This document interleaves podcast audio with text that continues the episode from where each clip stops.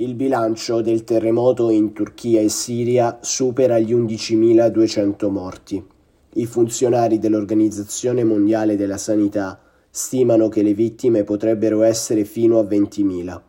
Intanto il presidente turco Erdogan fa mea culpa sulla macchina dei soccorsi, dopo le critiche sulla lentezza nel raggiungere alcune delle aree colpite. Inizialmente ci sono stati problemi negli aeroporti e sulle strade, ma oggi le cose stanno diventando più facili.